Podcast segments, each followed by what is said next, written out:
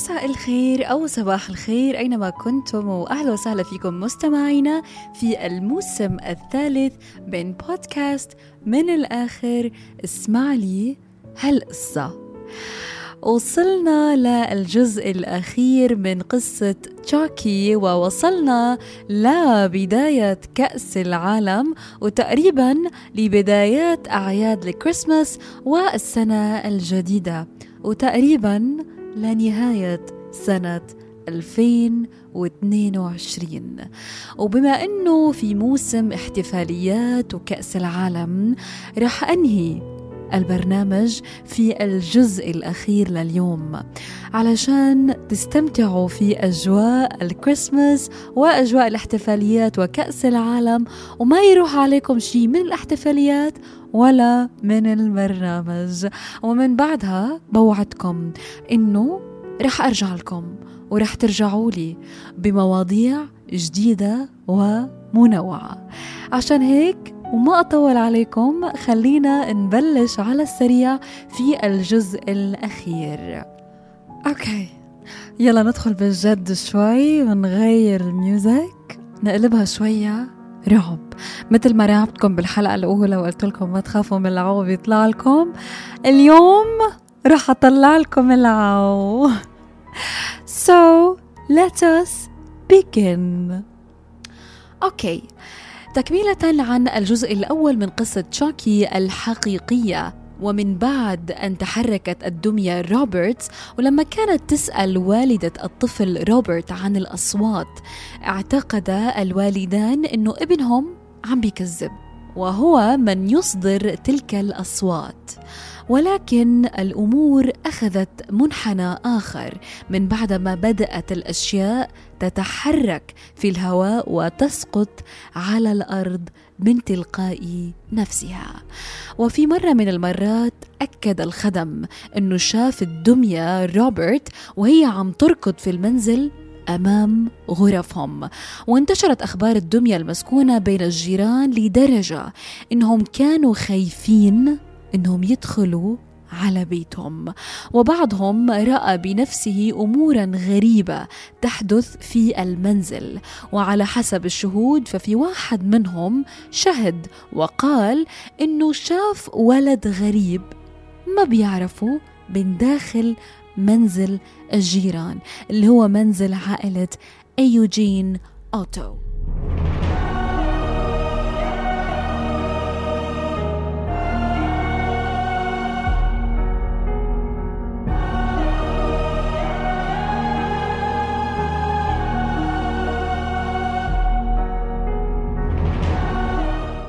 وكان بيتحرك داخل المنزل أثناء بالذات في غياب الأسرة وبيطلع مباشرة إلى منازلهم بنظرات مخيفة. وفعلا هذا هو اللي انعرض في أحداث الفيلم لفيلم تشاكي. كانت تعتقد والدة أندي أنه هو من وراء هذه الألاعيب. إلى أن قررت مراقبة ابنها أندي وفي يوم من الأيام وفعلا هذا اللي صار أنه تشاكي كان هو من وراء هذا الدمار والإجرام. المهم بعد مرور عدة أسابيع الوضع زاد عن حده. مشكلتهم صارت أكبر من الأصوات والأذى المنزلي. مشكلتهم صارت إنه ابنهم روبرت كان بيصحى وينام مضروب. جسمه أزرق ووجهه مورم.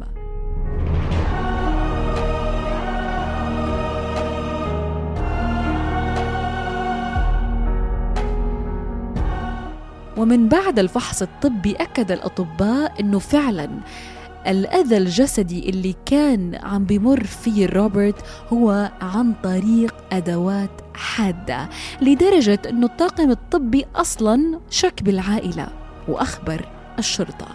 ولكن من بعد التحقيقات والإجراءات تأكدوا من الجيران أنه في إنا والموضوع ما بيتعلق بس بأهله ولكنهم ما اقتنعوا. مية بالمية. وكانت ما زالت التحقيقات جارية بخصوص الطفل روبرت. المهم لا تجد العائلة حلا للمشكلة سوى أنهم يبيعوا بيتهم من بعد ما تعرض ابنهم بالأذى الجسدي. وبالفعل انباع البيت وتركت الدمية في غرفة روبرت. ولكن سرعان ما عثر عليها الملك الجديد ومجددا تواصلت الدمية في أحداث الضرر. يعتقد أن الدمية حركت الأثاث ودمرته وقامت بتشويه الألعاب الأخرى وحتى إنها ربطت حبلا حول عنق الكلب للعائلة الجديدة. وعندما استفسر المالك الجديد عن هذه الحوادث قالوا للجيران عن سر الدمية. وبدون تردد سلمها للمتحف في المدينة. ولكن هل انتهت القصة؟ هل انتهت القصة؟ هل انتهى هذا الكابوس؟ هل انتهت هذه اللعنة؟ أكيد لا. لم تنتهي بعد.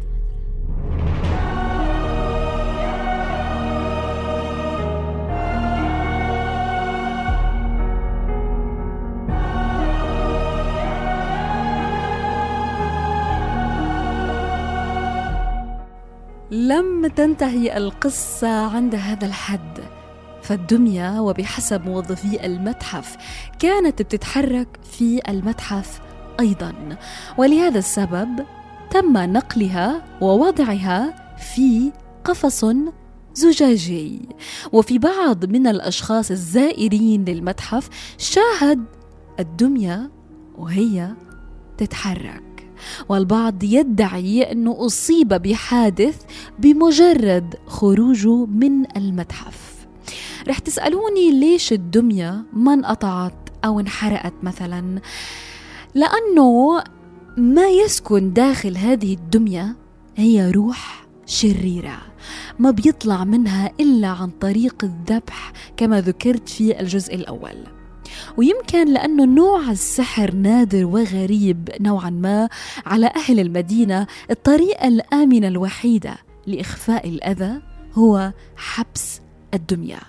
لأن الدمية أو صاحبة الدمية حصلت على مرادها ألا وهو الأذى لعائلة إيوجين أوتو وبالذات لروبرت وبالرغم من فرض والدة روبرت على ترك اللعبة في المنزل القديم ألا وأنه روبرت ذا دول وجدت الطفل روبرت عن طريق الروح المسكونة اللي باستطاعتها السفر والترصد. وقضت على روح روبرت بالكامل. الطفل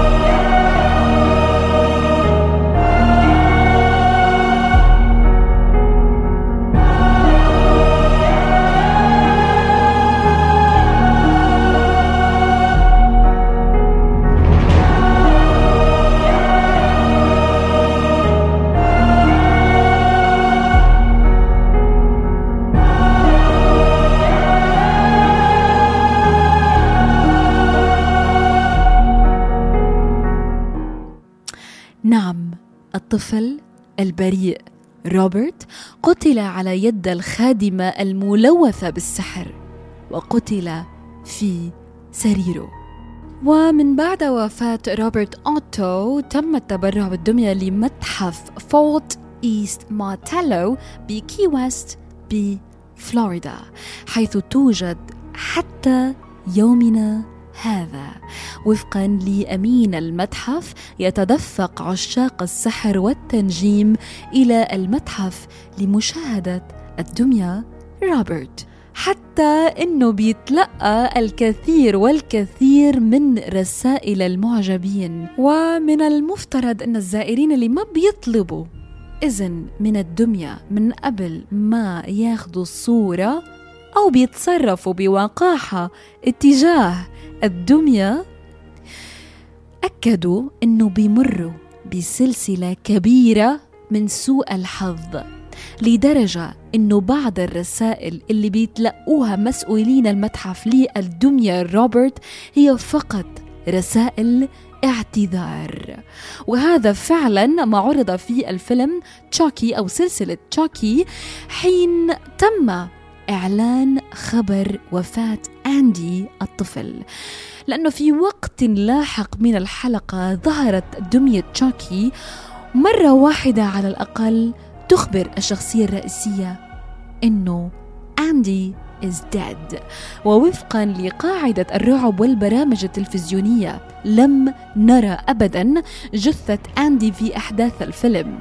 لذلك على الرغم من أنه يبدو أن أندي باركلي قد مات أخيرا ألا أنه باب العودة بروح أندي باركلي في الأجزاء القادمة مفتوح بالتأكيد ولكنه في الحقيقة قد توفي على يد روبرت ذا دول أو الدمية روبرت المسكونة بالروح الشريرة.